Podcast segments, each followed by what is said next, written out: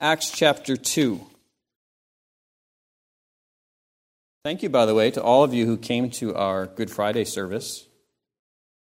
You do things like that, and you have no idea who's going to show up or if anybody's going to show up. And uh, I was very pleasantly surprised during our Good Friday service to see eighty or ninety people here, and uh, that was a blessing. And I'm thankful for all the men that participated in that as well, reading Scripture. That was new for us as a church, and I'm thankful to have men who are spiritually minded, who love the Word of God, and who are willing to participate in a service like that. And there's other men that we could have asked uh, to participate as well, but we're thank, thankful to, to you men who participated in that. If you're here during our Good Friday service, you know where we left off. I cheated a little bit. We didn't want to leave Jesus in the grave at the end of our Good Friday service. And so we did speak of the resurrection a little bit. But today we're going to look at the resurrection and its implications for us as believers in Acts chapter two. So remember where we are. Jesus has been rejected by men. He's been crucified alongside criminals. Many who looked upon him considered Christ not as the suffering Savior, but they considered him one who was really receiving the just penalty for his blasphemy, for claiming to be the Son of God, for claiming to be able to bring his body back to life after three days. The Jews would uh, then come and ask Pilate, uh, while Jesus and the other criminals were still, while Jesus and the criminals were on the cross, the Jews would come and ask Pilate for the bodies to be taken down because Passover was approaching. Pilate agreed, and he sent centurions out to the crosses, and uh, they went with the intention of breaking the legs of those who were crucified in order to expedite uh, the process of death. Uh, when the centurions came, however, they found that two, I'm sorry, that two were still alive, but Christ had already died, and thus fulfilled prophecy that said not a bone of his was broken. Well, uh, while the centurions were there, uh, breaking the legs of those criminals who were on the cross, John tells us that prior to Christ's death, he cried out, "It is finished," and he gave up the spirit. But during that time, Joseph of Arimathea comes, and he asked if he could have the body of Christ so that he could anoint him and bury him properly. And Pilate grants that request, and so Joseph of Arimathea and Nicodemus, by the way, Nicodemus, who was once a secret disciple and now comes out of the darkness and makes his faith public by uh, working with Joseph of Arimathea to anoint the body of Jesus and to bury him. And there we're told in the book of Matthew that Mary Magdalene and the other Mary were sitting uh, opposite the tomb and were watching all of this take place. And then Matthew chapter twenty-seven tells us this in verse sixty-two. The next day, that is, after the day of preparation, the chief priests and the Pharisees gathered before Pilate and said, "Sir, we remember how that impostor said while he was still alive, 'After three days I will rise.' Therefore, order the tomb to be made secure until the third day, lest his disciples go and steal him away and tell the people he has risen from the dead. And the last fraud will be worse than the first." Pilate said to them, "You have a guard of soldiers. Go, make it as sure as you can." So they went and made the tomb secure by sealing the stone and setting a guard. And that's it. Jesus is dead. He is buried. The stone is rolled. The seal is applied. As far as the Jewish leaders are concerned at this point, it's over. Jesus, the threat to their power and authority, is gone. The one who denounced their hypocritical, godless faith and drew people away uh, from them and after himself is dead. As far as Pilate and the Romans are concerned, the Jews' lust for blood has been satisfied, and the cause of the near riot and the possible insurrection is dead. As far as the followers of Jesus are concerned, their teacher and their friend and their Lord and their messianic hope is dead. The dreams of many people were crushed. Mark sixteen tells us that on the first day of the week, Uh, Sunday, the disciples could be found mourning and weeping over the death and burial of Christ. Thousands upon thousands There were many who rejected, but thousands upon thousands had seen or had been affected by his miracle-working power. They had experienced the power and authority of his teaching. Uh, though many rejected, there were others who were placing legitimate messianic hope in Jesus Christ as the Son of David, the great prophet, the final priest, the coming king, the Messiah. And now all of these have all of their hopes dashed because Jesus is dead. But then Sunday came. Sunday morning, the women, Mary Magdalene and Joanna and Mary the mother of James and Salome went to the tomb. And the Bible says that as they went in Matthew twenty-eight, there was a great earthquake. For an angel of the Lord descended from heaven and came and rolled back the stone and sat on it. His appearance was like lightning and his clothing white as snow. And for fear of him, the guards trembled and became like dead men. The guards, paralyzed with fear, the stone rolled away. And it says when they arrived in Luke twenty-four, verse two, they found the stone rolled away from the tomb. But when they went in, they did not find the body of the Lord Jesus. While they were perplexed about this, behold, two men stood by them in dazzling apparel. And as they were frightened and bowed their faces to the ground, the men said to them, "Why do you seek the living among the dead? He is not here, but has risen. Remember how he told you while he was still in Galilee that the Son of Man must be delivered into the hands of sinful men and be crucified and on the third day rise?" And they remembered his words. And returning from the tomb, they told all these things to the eleven and to all the rest. And there, just as a little aside, is it amazing that the very first witnesses of the resurrection were women? That God chose to be his first evangelists? This was evidence that Jesus Christ was indeed the Son of God. He did perfectly fulfill the law. He did indeed suffer according to God's predetermined plan. He did indeed defeat death and sin and Satan. He did indeed rise from the dead, just as he had predicted. And so the women went, the first witnesses again of the resurrection, and then the Bible then gives an account of a flurry of post-resurrection appearances. That is, Jesus, having risen bodily, then appears uh, the same day to Mary Magdalene. He appears to Peter in Luke chapter twenty-four. He appears to the despondent disciples on the road to Emmaus in Luke twenty-four. He appears to the disciples minus Thomas, and then he appears to the disciples with Thomas, and then he appears to the disciples who decided they were going to go fishing, and he eats breakfast with them on the shore. Remember that in John twenty-one. And then First Corinthians chapter fifteen tells us that at some point, the risen Jesus appears to five hundred disciples all at once. Luke summarizes for us in Acts chapter one, says he presented himself alive to them after his suffering by many proofs, appearing to them during forty days and speaking about the kingdom of God. Post-resurrection appearances, forty days of appearances to his disciples and to others. But Jesus, we learn, did not rise bodily from the grave so that then he could establish his earthly kingdom with him physically on earth. That, that's not what's happening here. Jesus appears to his disciples in order to embolden them, to help them with that conviction that he is risen and that he is now to be the exalted Lord, so that they could fulfill the commission that he would give them. They were to be fully convinced of the reality of his resurrection. And so these disciples have had quite a few amazing weeks. You think you have mood swings. They've gone from the fearful, disappointed, disillusioned, depressed followers of a crucified Messiah to the joy-filled, hope-infused, passionate followers of the risen Son of God in a matter of weeks. And so now, being fully convinced of the resurrection and being fully convinced of Christ's identity as the Son of God, they obey him just as he had said. He said, "Go into Jerusalem and wait for the promise from the Father." And so they obey. And this is where we take up in Acts chapter two. Here in Acts chapter two, we find them in Jerusalem. They're praying and they're waiting for the promise of the Holy Spirit as Christ has told them. And then something amazing happens on the day of Pentecost. Acts chapter two, with thousands of Jews present for that festival. Acts chapter two verse one says, "When the day of Pentecost arrived, they were all together in one place, and suddenly there came from heaven a sound like a mighty rushing wind, and it filled the entire house where they were sitting. And divided tongues as a fire appeared to them and rested on each one of them. And they were all filled with the Holy Spirit and began to speak in other tongues as the Spirit gave them utterance. Now there were dwelling in Jerusalem Jews, devout men from every nation under heaven.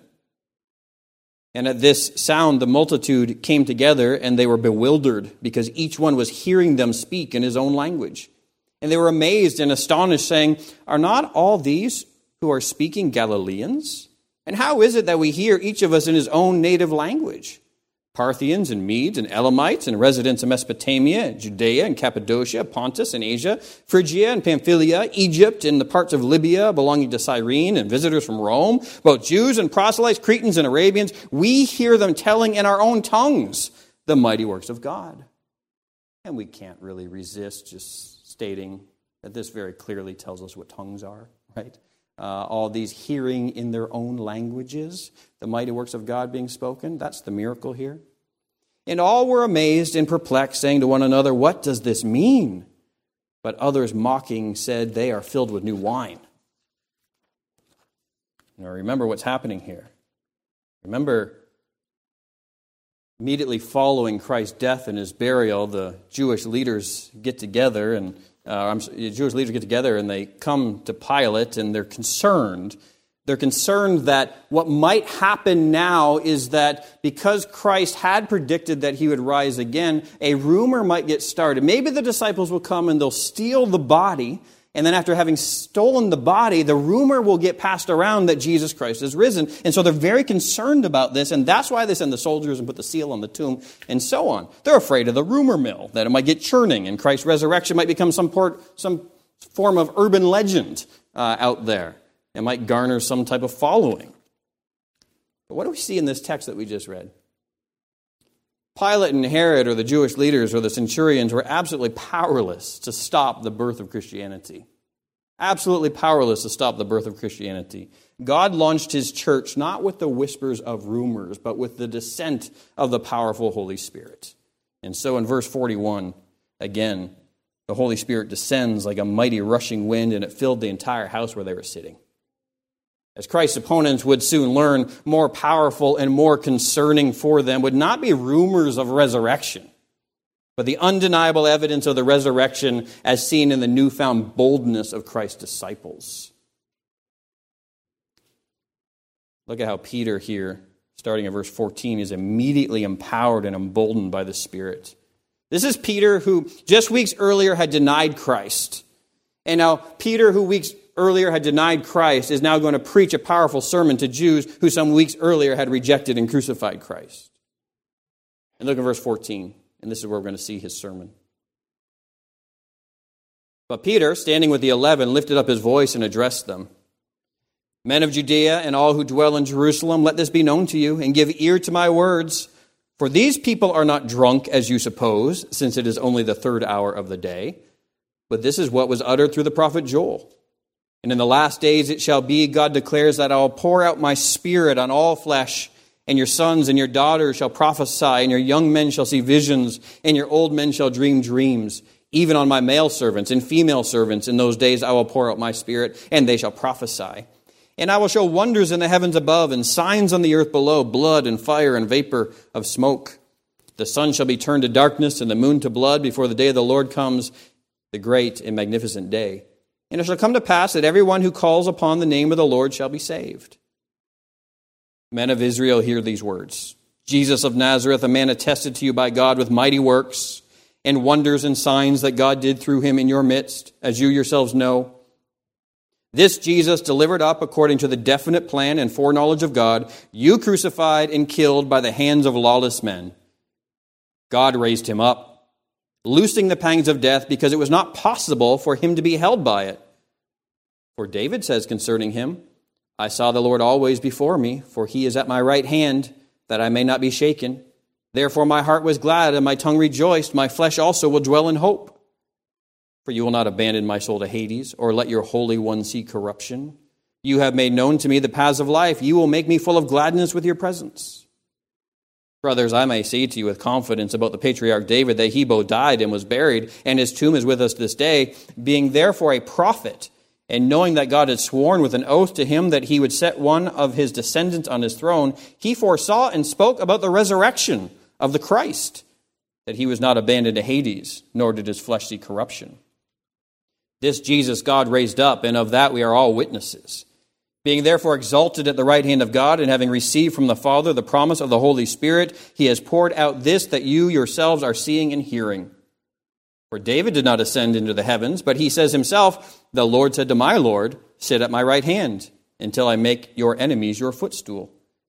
Let all the house of Israel therefore know for certain that God has made him both Lord and Christ, this Jesus whom you crucified. Now when they heard this, they were cut to the heart and said to Peter and the rest of the apostles, brothers, what shall we do?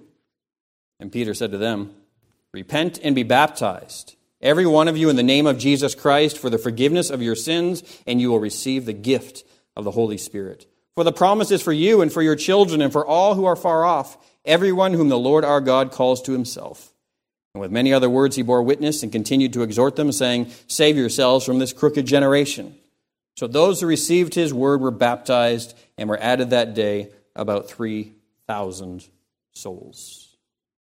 This is Peter. This is Peter. This is Peter who denied Christ. This is Peter who wept bitterly as his Lord was taken to be crucified, but wasn't bold enough to stand up and declare himself to be his disciple. Peter, who was so slow to believe. Peter, who rebuked Christ when Christ told of his coming death. Peter, who completely missed the significance of the crucifixion. This Peter stands before thousands of Jews with a newfound Holy Spirit-infused boldness and delivers a powerful sermon with what is his main point? The resurrection. The resurrection. We're going to spend the remainder of our time to look at Peter's sermon. Pull out about five points from his sermon. And we're going to learn the importance of the resurrection, how it's central to the Christian faith, and how it is that event which demands repentance from all men.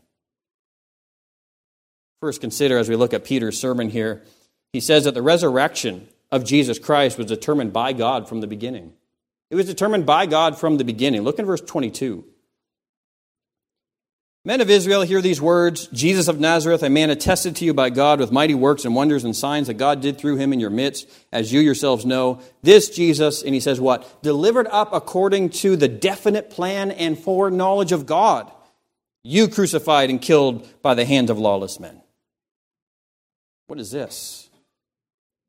Peter is saying, and he's doing two things here. He's saying, one, you're culpable.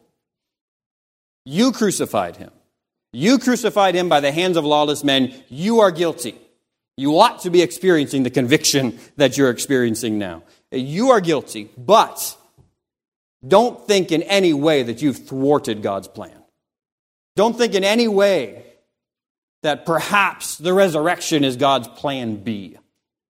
The fact of the matter is the crucifixion of the Lord Jesus Christ and the resurrection was God's predetermined plan. His definite plan, verse twenty-three, and according to the foreknowledge of God. And again, get it right. Foreknowledge is one of those words that you must define properly if you're going to understand New Testament theology. We do not believe that when it says that Jesus Christ was delivered according to the foreknowledge of God, that God simply looked down the corridors of time and saw that his son would be crucified. That's not what foreknowledge means when we speak of divine foreknowledge. He was delivered according to the foreknowledge of God. This was God's predetermined plan. And so Peter makes it plain that the crucifixion and resurrection of the Lord Jesus Christ is God's divine plan from the beginning. We know this because all throughout the life of Jesus Christ, he alluded to his own death and his own resurrection. John nineteen, verse ten, when Jesus stood before Pilate, Pilate says to Christ, you will not speak to me? Do you not know that I have authority to release you and authority to crucify you? And Jesus said this. He answers and says, you would have no authority over me. You would have no authority over me unless it had been given you from above. Therefore, he who delivered me over to you has the greater sin. He's saying, this is not your act here. Anything that is able to be executed against me in this, this whole chain of events of crucifixion and trial and so on, any authority you have, you only have because the Father has granted it to you.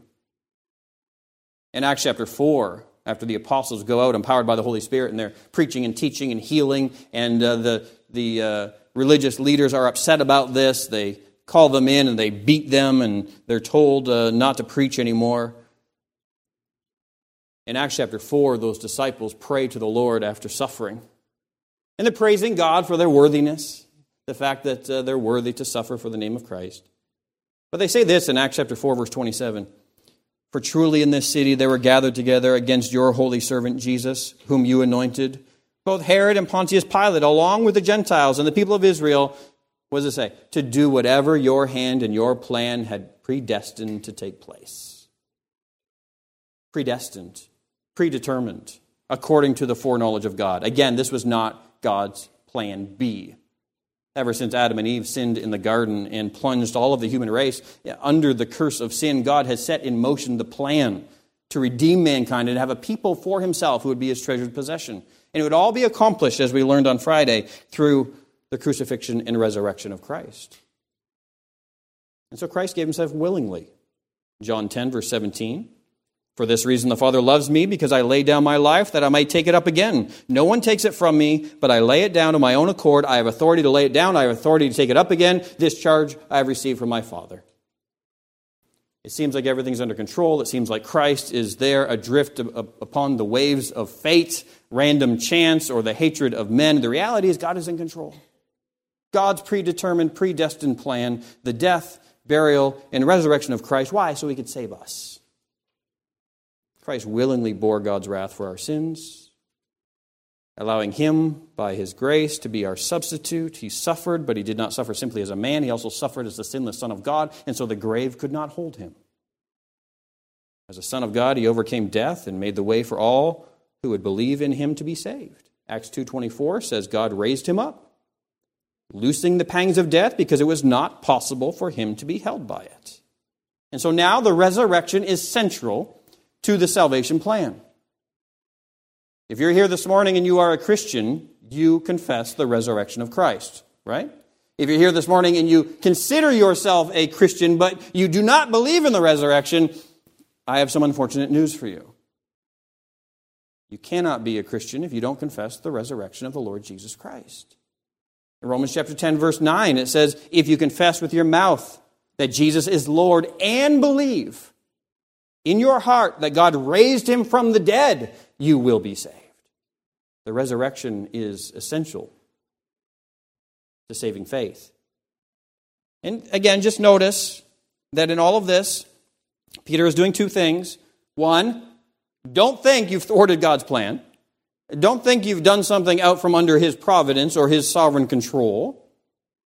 But then don't think that because it was according to God's predetermined plan that you're off the hook. And so he says in verse twenty-three, you crucified and killed by the hand of lawless men. How does that all work together? I have no idea. How does the sovereignty of God and man's responsibility all work together? I, I don't know, but I know it's all throughout Scripture. And here it is even at the crucifixion of Christ. Man is culpable and guilty, but this is all according to God's foreknown and definite plan. So Peter says in his sermon that Christ's resurrection was determined by God from the beginning. Next of all, he indicates that the resurrection of Jesus Christ actually verifies the authenticity of God's word. We're going to read all the details here because we already read through it once, but verse twenty-five, uh, verse twenty-nine, from verse twenty-four to thirty-one, what is he doing? What's Peter doing? He's quoting the Old Testament. He's quoting David. He's, he's, he's quoting David looking forward to a time where David's descendant, Some, someone, some descendant of David would actually never see corruption uh, in the grave. He says, you'll not let your Holy One see corruption in verse twenty-seven. You'll not abandon my soul to Hades or to the place of the grave. David foresaw the day where one of his descendants would actually rise again, would actually defeat death and would not see corruption. And what Peter is doing is he's bringing the Old Testament and he's doing theology here. This is not something brand new. Like the New Testament is not something that's just it comes out of thin air here. This is all founded upon uh, theology. This is the Old Testament. This is, you know, the, the phrase that the New Testament is the uh, Old Testament revealed. The Old Testament is the New Testament concealed. You've heard that before. And what uh, Peter's doing for us here is he's doing theology. Remember in Luke chapter twenty-four, verse twenty-five, when Jesus appears to those disciples on the road to Emmaus? And Jesus Christ, in his great mercy, what does he do as he's walking with these men who are despondent because they had put their hope in Christ, and now Christ is dead, and they haven't heard of the resurrection? And what does Jesus do for them? The Bible says that as he's walking with these disciples in Acts twenty-four, it says, he, beginning with Moses and all the prophets, he interpreted to them in all the scriptures the things concerning himself.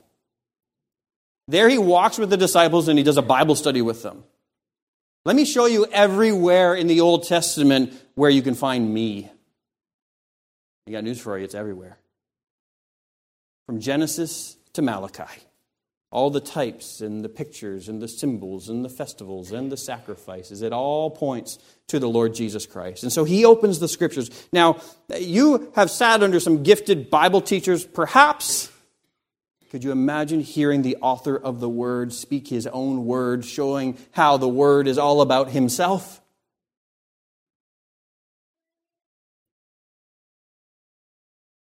You've heard people say, maybe preaching a series, Finding Jesus in the Old Testament, like where's where's Waldo or something. Can we find Jesus in the Old Testament? You don't need to find Jesus in the Old Testament. The Old Testament is all about Christ.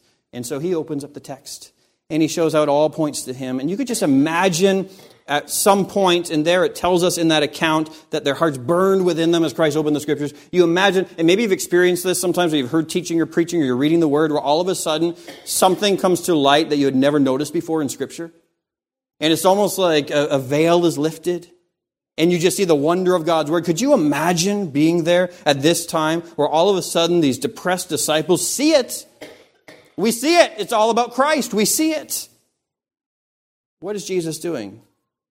He's showing that his life and his death and his burial and his resurrection, all of it affirms and validates the Word of God. And John, and, and, and that being said, it also validates Christ's own words. Jesus foretold of his own death and burial and resurrection, and so he had to rise again in order to affirm his own claims. John chapter two, verse nineteen, Jesus said, "Destroy this temple, and in three days I'll raise it up." Speaking of his body. In Matthew sixteen, he says, "From that time Jesus began to show his disciples that he must go to Jerusalem and suffer many things from the elders and chief priests and scribes and be killed and on the third day be raised." In Matthew chapter twenty-six, Jesus said, "But after I am raised up, I will go before you to Galilee." Christ's resurrection affirmed his own veracity. In fact, Jesus kind of set the standard. Do you want to know if I'm the Son of God or the Messiah or whether or not I am the prophet? Then simply wait and see whether or not I fulfill my own claims. His resurrection assures us that no one can claim anything other than the fact that he actually is Lord and he is Savior and he is that prophet and he is Messiah. If he did not raise, the fact of the matter is uh, we could discredit Christ and our faith is in vain. Is that an overstatement? If Jesus Christ didn't rise again, then Christianity crumbles. Is that an overstatement? Would you say, well, you know what, even if there was no resurrection, I'd still want to live the Christian life? And I would say, you're a fool. Even if there is no resurrection, you want to live the Christian life? We live the Christian life understanding that we're looking forward to a time of future exaltation and future reward and future uh, relationship in the presence of God for eternity. There's delayed gratification and there's deferred exaltation, and we do all of this understanding that Christ will return, and because of the resurrection hope, we will rise again.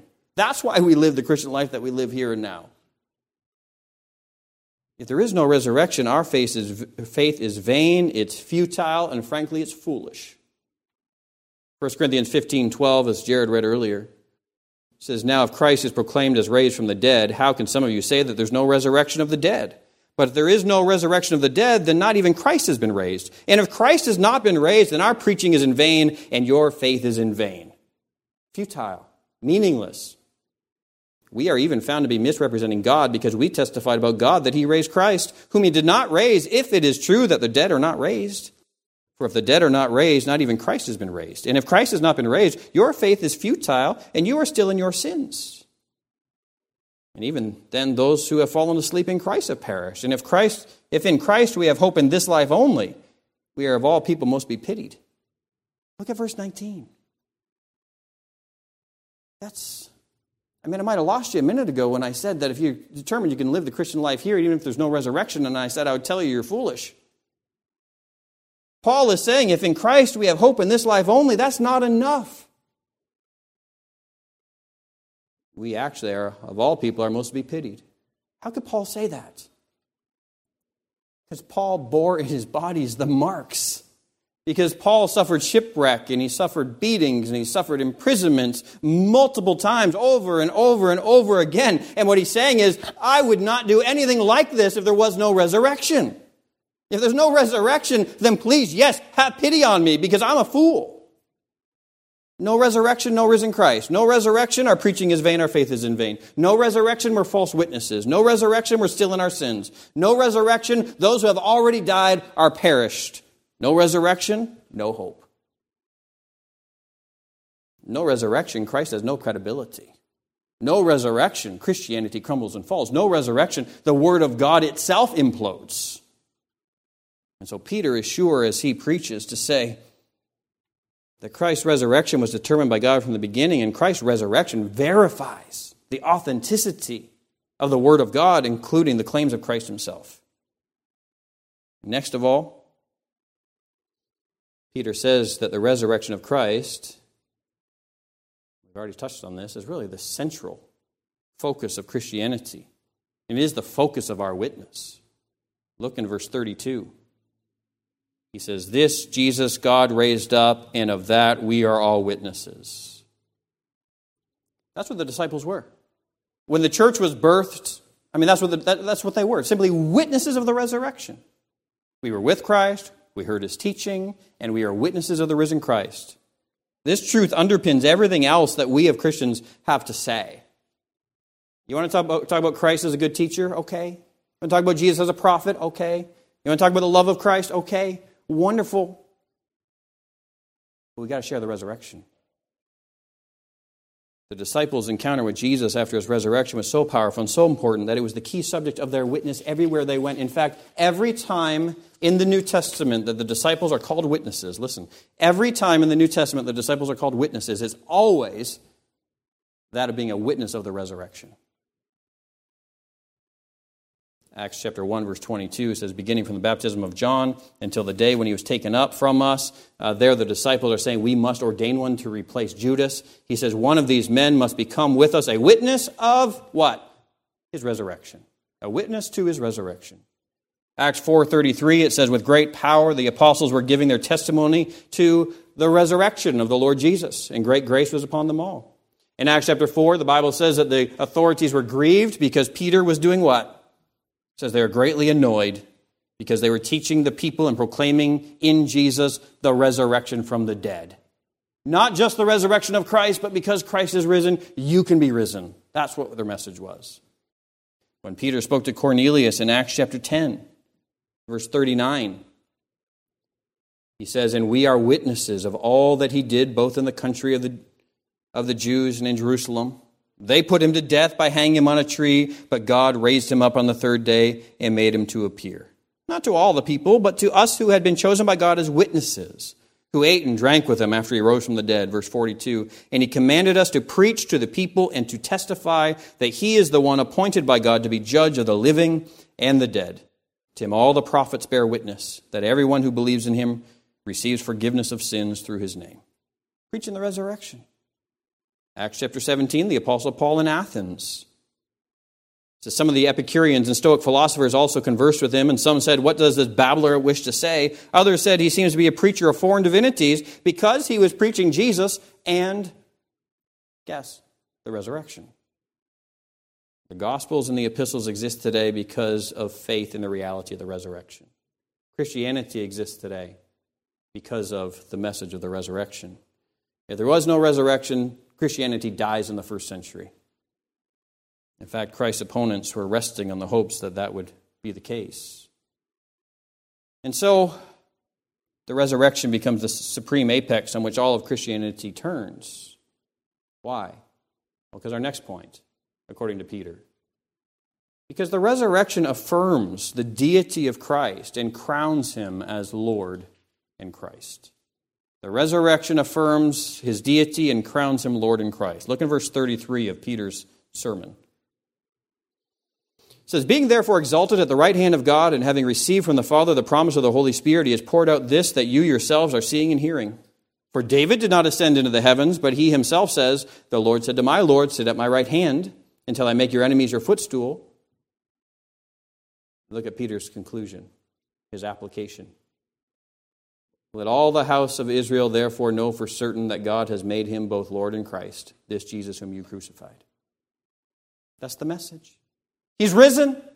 And because he's li- risen, you can be assured. Assured what? He's Lord. He's Messiah. We also know from Romans chapter one, verse four, that the resurrection of Jesus Christ affirmed the fact, verified the fact that he actually is the Son of God. Romans chapter one, verse four says, and he was declared to be the Son of God in power according to the Spirit of holiness by his resurrection from the dead, Jesus Christ our Lord. The resurrection affirms the deity of Christ. It affirms his identity as the Son of God. It establishes him as Lord. It establishes him as Christ.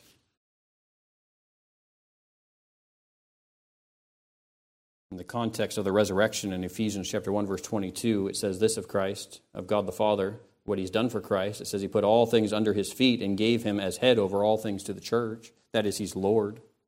As a consequence, what?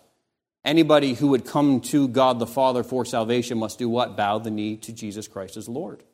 Philippians two, verse nine. Therefore God has highly exalted him and bestowed upon him the name that is above every name, so that at the name of Jesus every knee should bow, in heaven and on earth and under the earth, and every tongue confess that Jesus Christ is Lord to the glory of God the Father.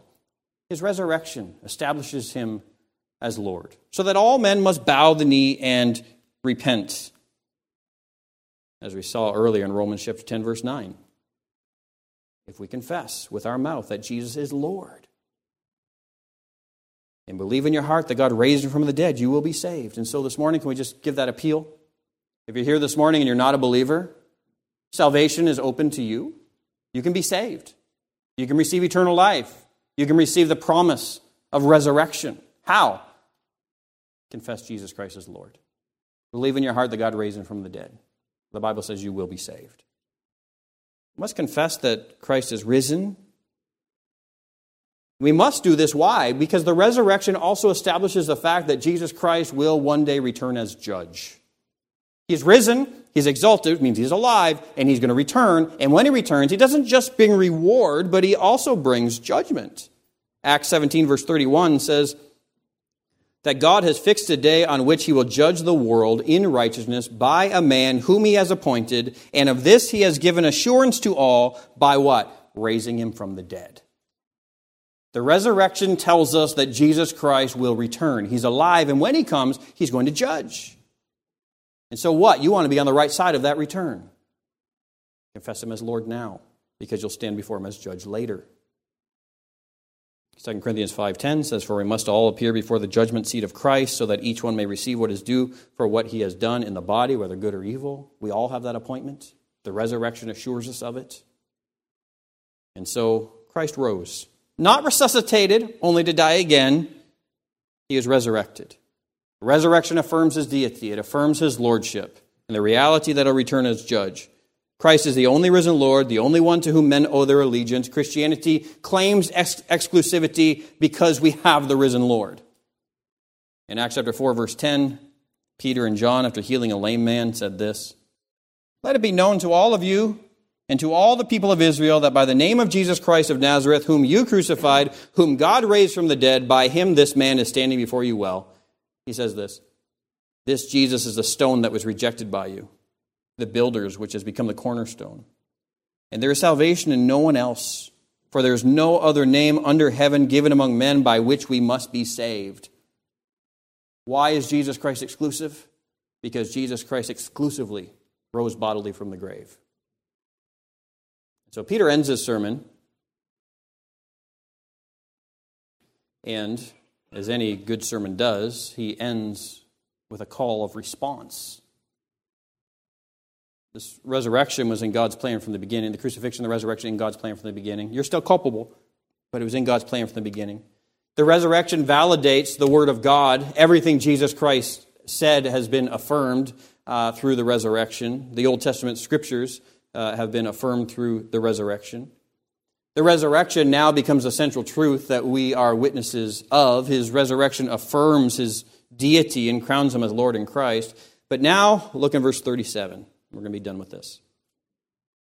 What Peter says is that the resurrection of Jesus Christ demands repentance from all men. It demands repentance from all men. Verse thirty-seven says, now when they had heard this, they were cut to the heart. And that's the Holy Spirit working through preaching. They were cut to the heart. They're convicted. Now when they heard this, they were cut to the heart. And said to Peter and the rest of the apostles, brothers, what shall we do? What is this? Is dawning on them. All their guilt is now coming to the surface. They see it. Christ, who we declared to be a blasphemer, Christ, who we denied and asked, instead of Jesus to be released, we asked for a murderer to be released in, in uh, Barsabbas. They get it. We thought he was stricken, smitten of God, and afflicted. We had no understanding that he was bearing our sins. We had no understanding that he was the Son of God. But now it's all coming into focus, and they're absolutely overcome with their own guilt. So they just cry out, what shall we do? What shall we do? And Peter said to them, repent and be baptized, every one of you, in the name of Jesus Christ. Repent of this. Repent of your rebellion. Repent of your sin. Repent of your rejection. And be baptized, every one of you. You're going to identify with the crucified Messiah. You're going to give your life to the crucified Messiah. You're going to die to your old self and rise again to walk in newness of life, now in the name of the Messiah, the one whom you've crucified. Repent and be baptized in the name of Jesus Christ for the forgiveness of sins, and you will receive the gift of the Holy Spirit. There's the grace of God. These men who rejected Christ. Now, Peter just gives this wonderful open invitation. Repent and be baptized, every one of you. No exceptions. The invitation's the same this morning, right? If you've never received Jesus Christ as your Savior and Lord, the invitation is there. Repent and be baptized. Every, every one of you, in the name of Jesus Christ, your sins will be forgiven, you receive the Holy Spirit. Baptism doesn't save us, but baptism and repentance and faith are so intertwined, one being the public outward expression of the inward reality. And so repent and be baptized. Why must you repent? Well, you got to repent because, well, you're guilty before God. But, but you also got to get right with Christ because he's going to return as Lord and Judge. And so we started out by saying that Christ's opponents were concerned that the disciples stealing a body and uh, the disciples might steal the body and rumors would begin about the resurrection. It's kind of amusing, kind of amusing to see their meager efforts to stop the spread of Christianity. Oh, here we go. We'll put a wax seal here on this on this stone. That'll take care of it. Well, we'll put a couple guards there. That'll take care of it. This, this, this faith won't get off the ground. We'll, we'll take care of this. It's amusing to see their meager efforts to stop the spread of Christianity, to, and then to see the contrast of how God actually launched the church. In his providence, God arranged it so that all these events took place in Jerusalem at a time when thousands of Jews would be present on the day of Pentecost. And there they are, they're all gathered together. And they think Christ is just kind of fading into as a distant memory at this point. Then with a massive audience, God the Father sends the Holy Spirit with outward, undeniable signs. All the men who were there from all these different nations hear the mighty acts of God being spoken in their own languages. Beyond this, the crowds would be astonished by the powerful preaching of the uneducated and formerly timid man, Peter. These Holy Spirit-empowered words would penetrate right to the hearts, and these men would be overcome with their guilt, convinced of Jesus as the Christ. And they themselves would then bow the knee before Jesus as Lord. If the corrupt religious leaders or the civil authorities thought they might be able to keep a lid on this thing, they were sorely mistaken. Christ is risen. He is Lord of his church. The gates of hell will not prevail against it. All that he sends his Holy Spirit to do will be accomplished. And look what happens next in verse forty. And with many other words, he bore witness and continued to exhort them, saying, save yourselves from this crooked generation. So those who received his word were baptized, and there were added that day about three thousand souls. And they devoted themselves to the apostles' teaching and the fellowship, to the breaking of bread and the prayers. And the church is born. two thousand years later, here we are, singing songs about the same resurrection, praising the same Christ, unified together by the same Spirit. The Spirit is still making disciples. He's still convincing men of the gospel. He's still transforming skeptics and sinners, the fearful and the lost, into faith-filled followers who have the resurrection on their lips and proclaim it boldly for all to hear. That's who you and I are this morning. If you're here this morning and you have not yet received Jesus Christ as your Savior and Lord, you must. It's an open invitation. It's a gracious invitation. God is extending that to you. But understand, don't mistake God's mercy and His grace of extending this invitation to you as if to think that He's going to overlook sin of those who do not bow the knee to Christ. Because Jesus is going to return. He's going to return as judge. And at that time, He not only brings rewards for those who follow Him, but He's going to bring judgment for those who deny Him. And so this morning, if you haven't yet given your life to Christ, the invitation's there. Just bow your head and ask God's forgiveness. Lord, forgive me for my sin. Forgive me for denying Christ. Forgive me for walking my own way. Uh, I know that I'm a sinner, not just from what I, the acts that I perform, but my very nature. So, Lord, I need salvation. Jesus Christ is the only way. I confess Him as Savior, the only way to be saved. I submit to Him as Lord, the only rightful authority in my life. And now help me to live for Him. The invitation is open, but understand the invitation isn't optional. Let's pray. Dear Lord, we thank You for the resurrection. Lord, this morning as a fellowship, as a church, we confess the resurrection. We believe that Jesus Christ rose bodily from the grave and that He's exalted now as Lord over all. We believe that His resurrection affirms His words, all of His claims during His earthly ministry. We believe the resurrection validates the Scriptures. We believe the resurrection is the central truth of our faith. We believe the resurrection is that which gives us hope. And so, Lord, I pray that You would convince us, uh, even to a greater degree, of the veracity of the resurrection of Christ. And, Lord, we thank You that uh, this is not just some distant event, uh, but that we as believers experience this resurrection power on a daily basis. Lord, You've given us new life, and You've given us a hope that looks forward to even future physical resurrection. Lord, we thank You for the hope, the resurrection hope that You've given us in Christ. We thank You for all that He's accomplished as He came out of the grave, defeating sin, death, and Satan. And we thank You again that He's exalted as Lord. I pray that the confession of Christ as Lord would be easy on our lips. And Lord, we pray this morning for any who are here who have not yet received Christ.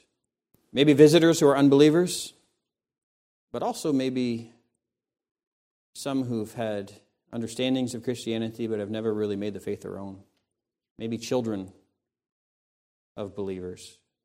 Maybe those who have been coming for a time but have adopted a nominal Christianity. I pray that You would impress upon their hearts the need to bow the knee to Jesus Christ as Lord and to live wholeheartedly for Him, rejoicing in His mercy and His grace, serving Him all of our lives, looking forward to His return. Lord, we thank You for this, and thank You that the Holy Spirit is still active two thousand years later, still converting men, still convicting us of our sin, still applying the Word of God, still transforming lives, and still building Your church. Lord, we thank You for all of this in the name of Jesus Christ. Amen.